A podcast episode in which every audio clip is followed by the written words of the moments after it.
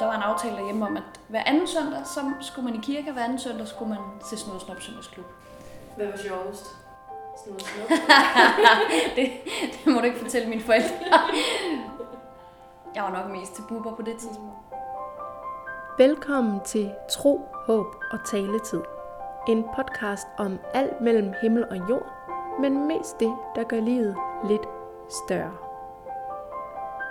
I dette afsnit inviterer vi jer med indenfor til en samtale om en gammel sag i helt nye klæder.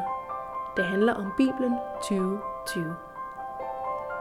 Mit navn er Janni Elisa Fjordside, og jeg er her sammen med retoriker og selvstændig sprogkonsulent Louise Fischer Nielsen, og jeg vil starte med at lade hende præsentere sig selv.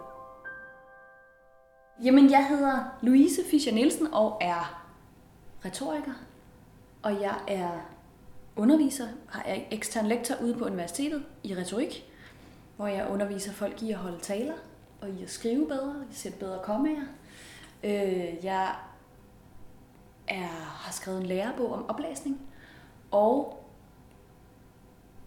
så er det vigtigste nok lige i den her sammenhæng, at jeg har været med til at oversætte Bibelen til nudansk. Det gamle testamente primært som sprogkonsulent.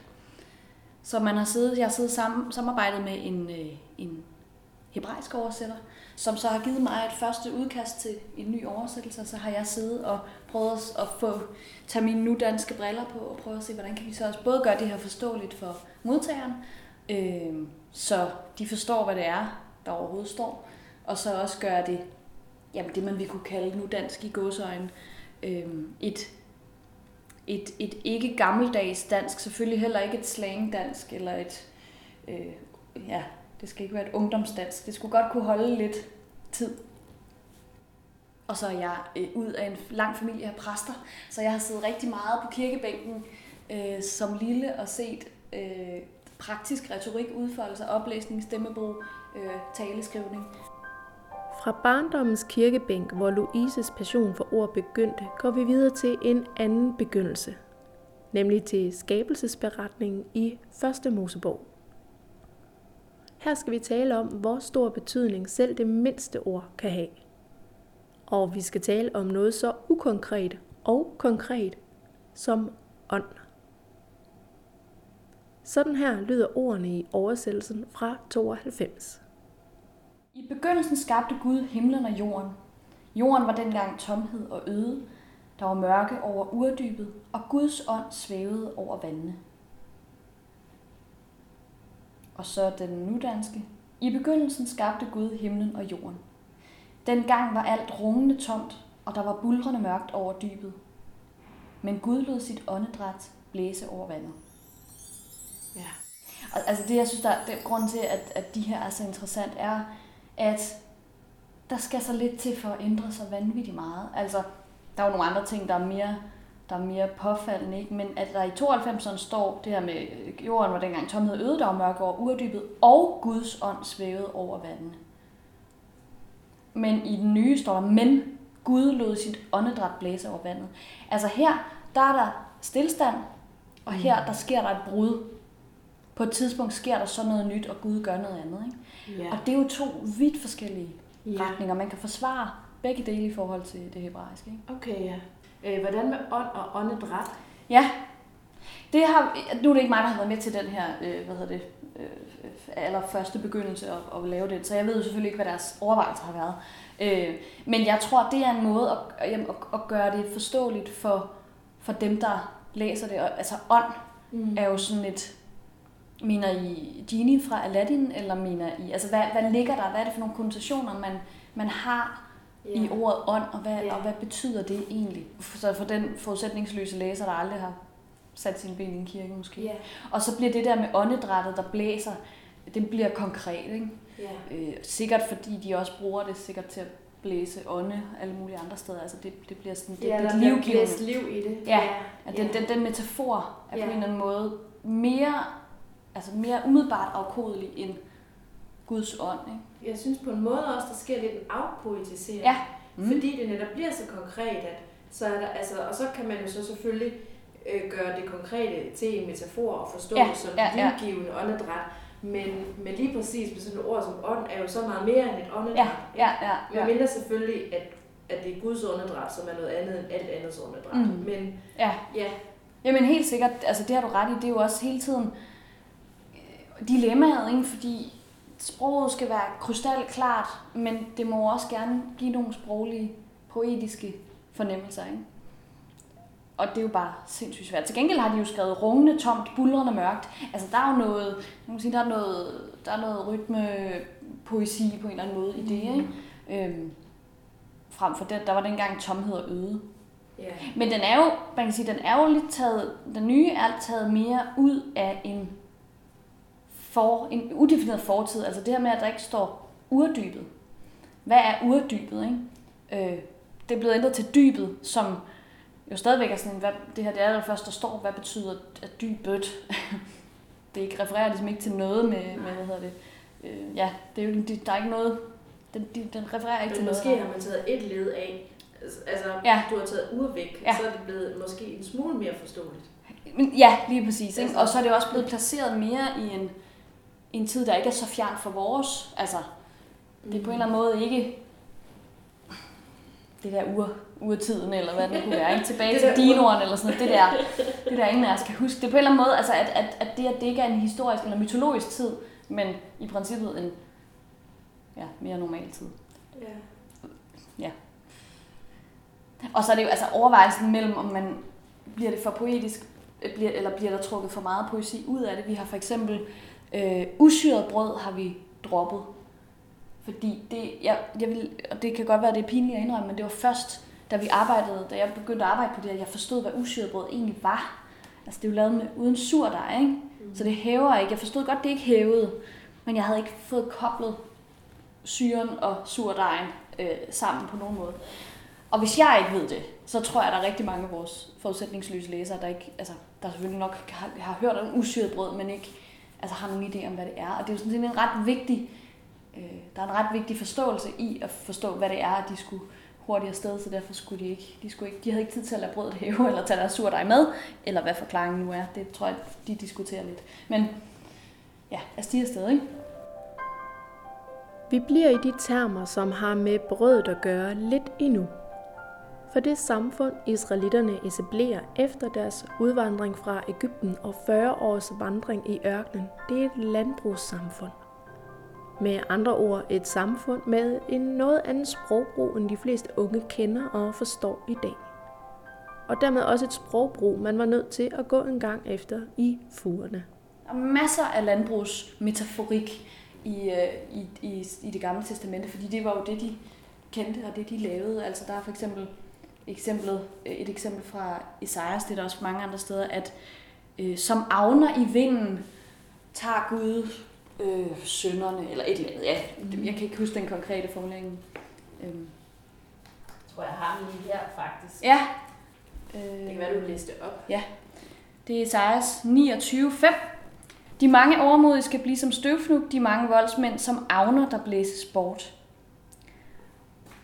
Det vidste jeg i hvert fald ikke, hvad betød, før at der var nogen, der kunne forklare mig, hvad delen det handler om. Ikke?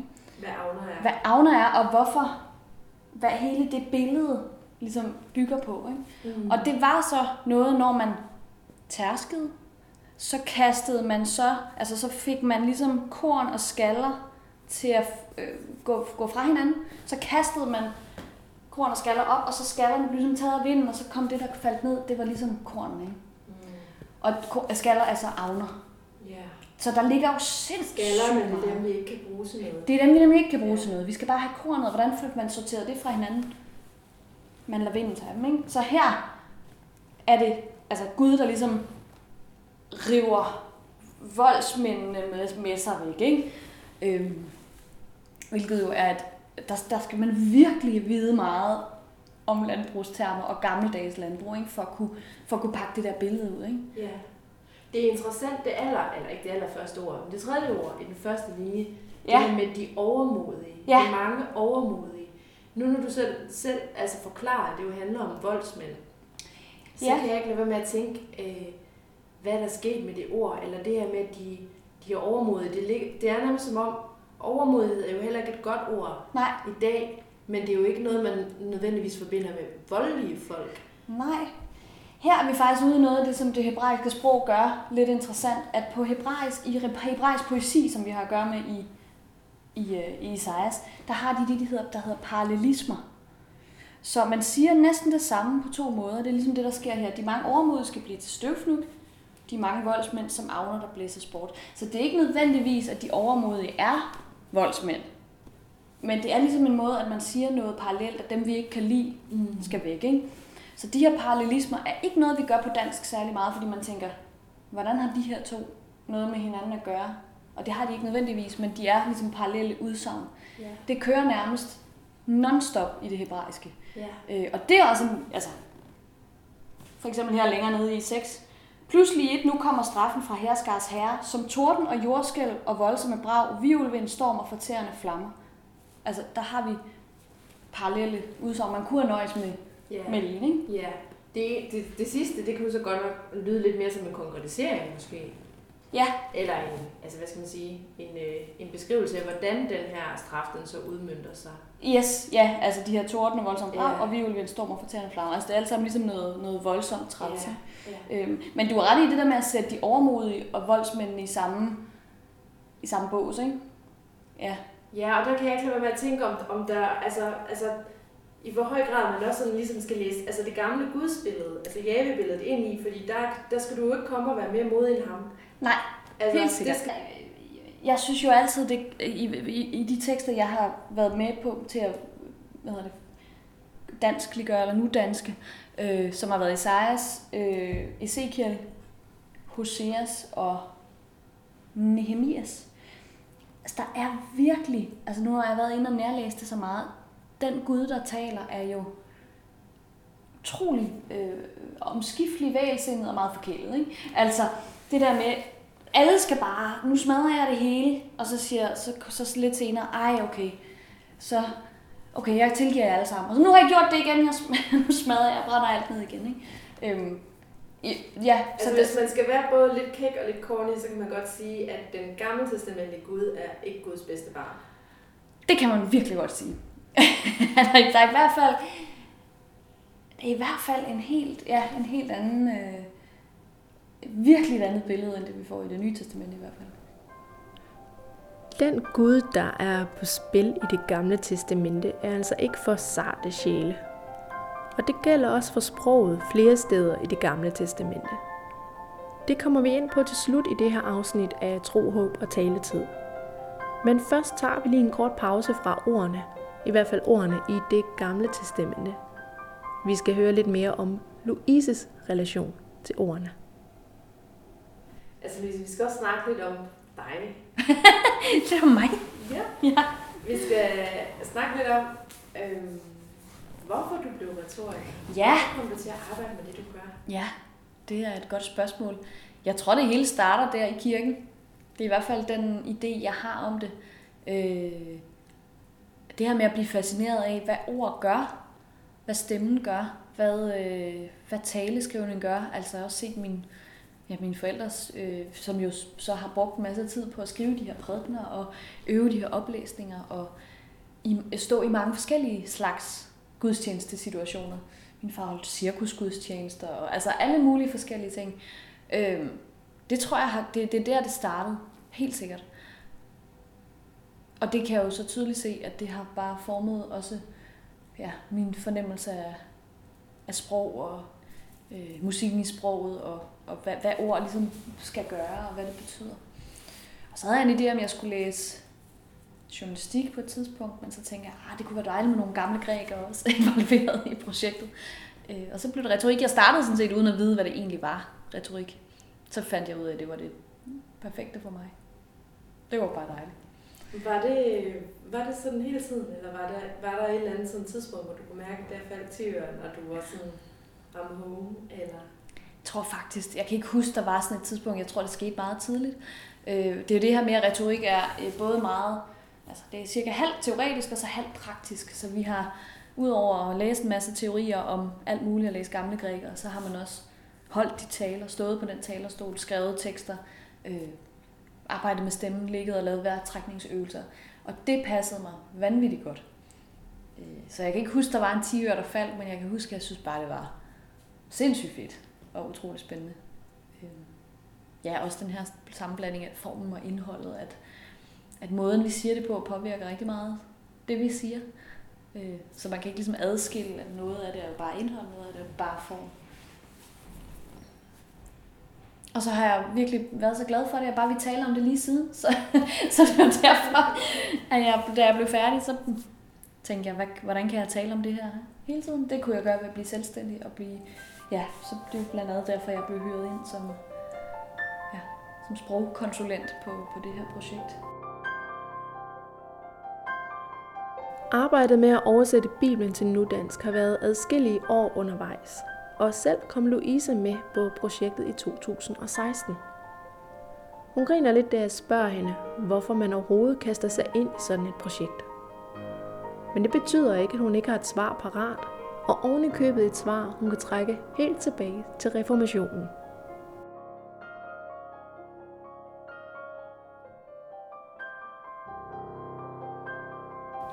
Det er jo faktisk en ret øh, luthersk tankegang, at man, at man tænker, øh, Bibelen skal være tilgængelig øh, for dem, der nu har lyst til at dykke ned i den.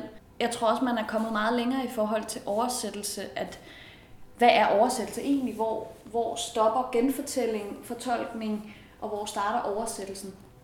Og det der, øh, det tror jeg, hvis man spørger dem, der oversatte 92-bibelen, så siger de, vi kun oversætter det er altså ikke noget, jeg ved, men øh, de er i hvert fald oversat utroligt tekstnært.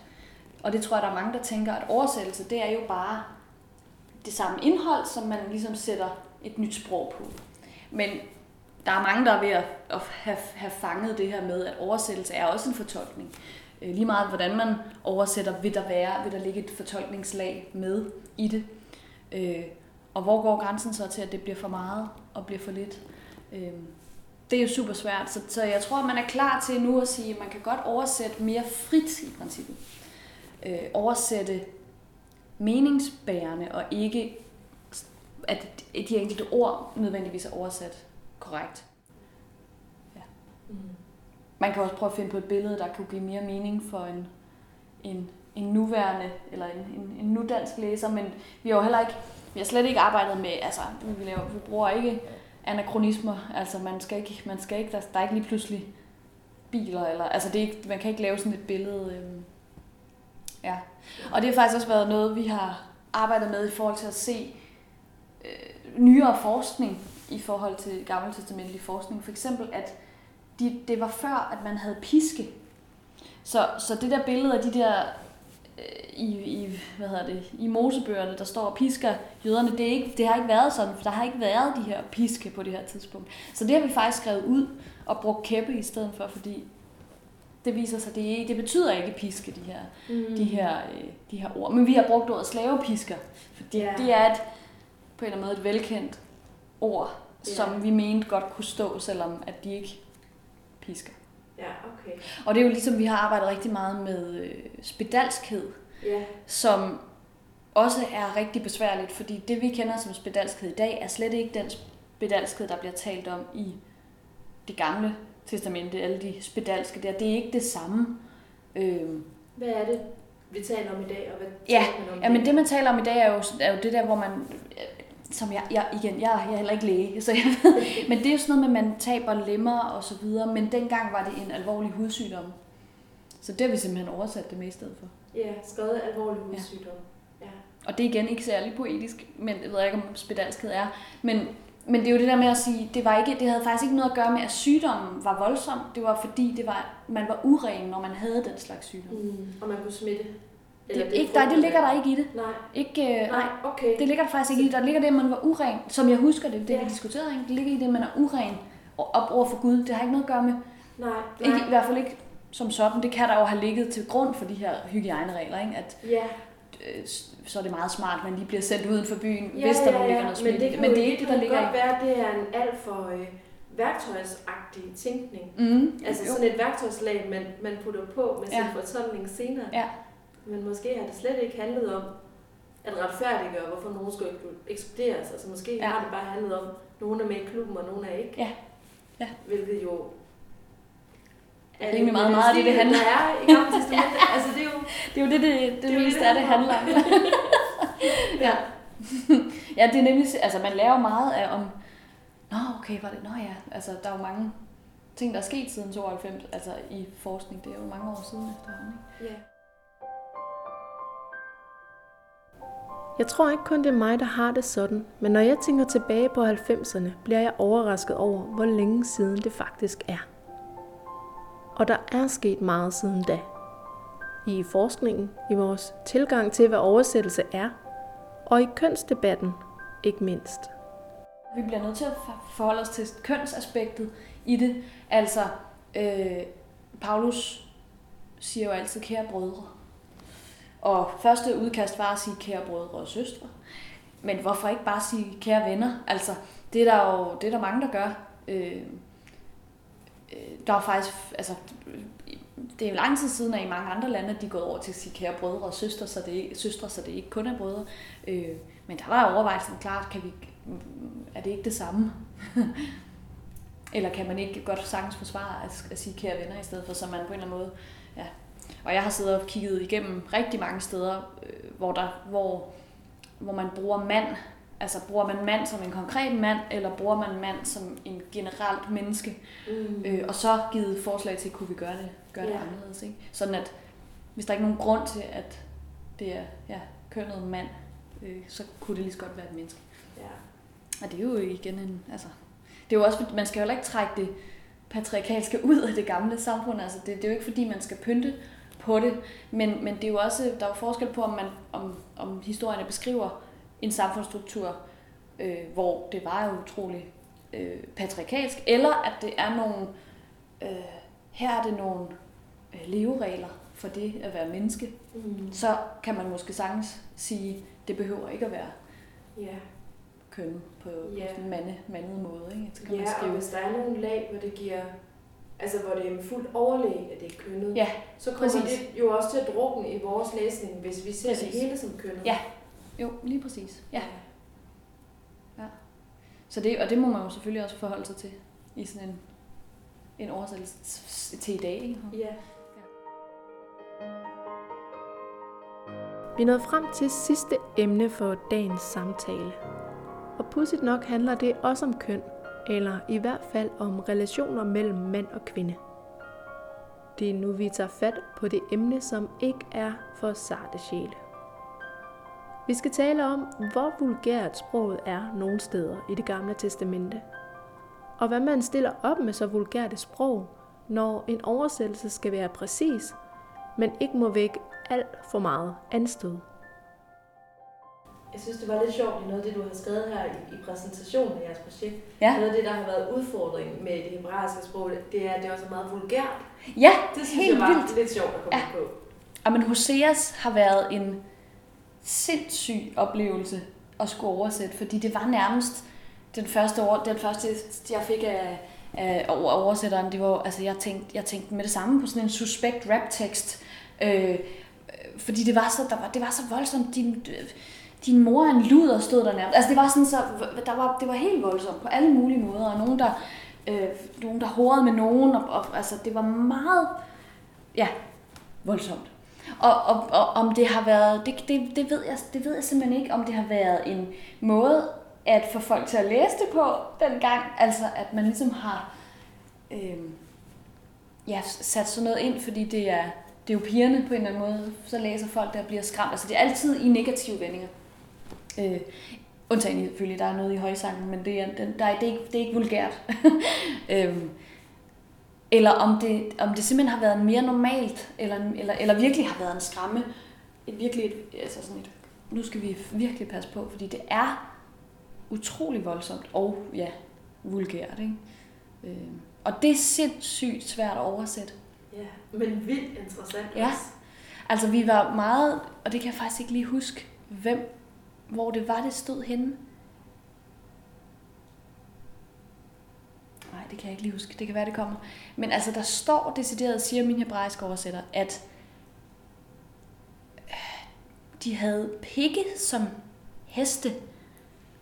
Altså, hvor han sagde, det her ord på hebraisk, det er ikke lem. Det er ikke Altså, det er simpelthen det grimme, Ja.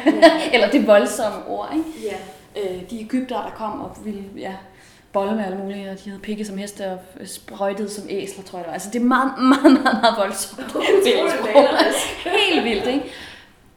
Men, og det var jo en lang diskussion, men det kan man jo ikke skrive i Bibelen, dog trods alt. Og så, og, og, så vi, har gået, vi er ikke gået skridtet lige så langt, som, som, som, som, som man kunne sige, det er det, der står, men så brugt lem og køn og altså, nogle andre ting. Ikke? Og jeg, vi forsøgte os også med en meget tekstnær, på en eller anden måde, vulgær oversættelse af Hoseas, men det var også senere i redaktionen, vi måtte sige, det går nok ikke. det er nok for meget. Ja. Øh, ja. Og det, det kan jeg også sagtens forstå, fordi trods alt er der jo også et, den skal jo også helst kunne bruges i, i kirken trods alt. Ikke? ja. Ja. Men der står nogle sindssyge ting. det gør der altså virkelig. Er du blevet chokeret over, hvad der egentlig står? Ej, ja, den med heste og æsler, der var sådan, oh.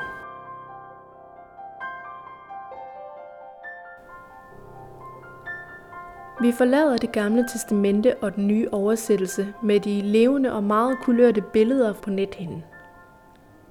Men før vi runder helt af, har jeg et sidste spørgsmål til Louise. For i virkeligheden handler samtalen her om meget mere end et gigantisk arbejde med ord og oversættelser. Vi har talt om en passion, Louises passion.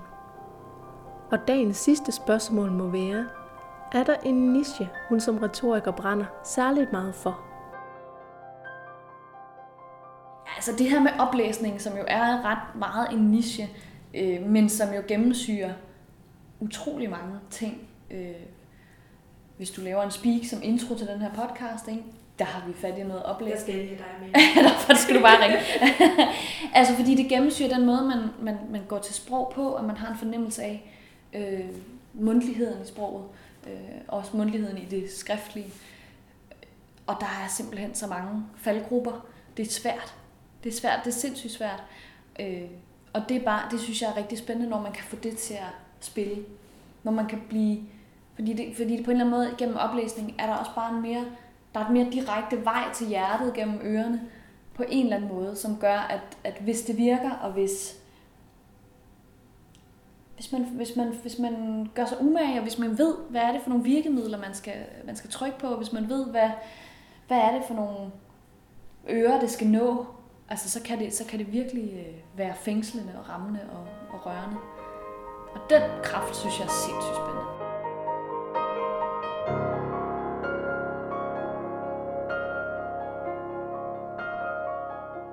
Du har lyttet til Tro, Håb og Taletid, en podcast produceret af Christianskirke i København. Afsnittets gæst var retoriker og selvstændig sprogkonsulent Louise Fischer Nielsen. Jeg selv hedder Janne Elisa Fjordside, og det er Søren Johansen, der står bag musikken. Tak for, at du lyttede med, og på genhør.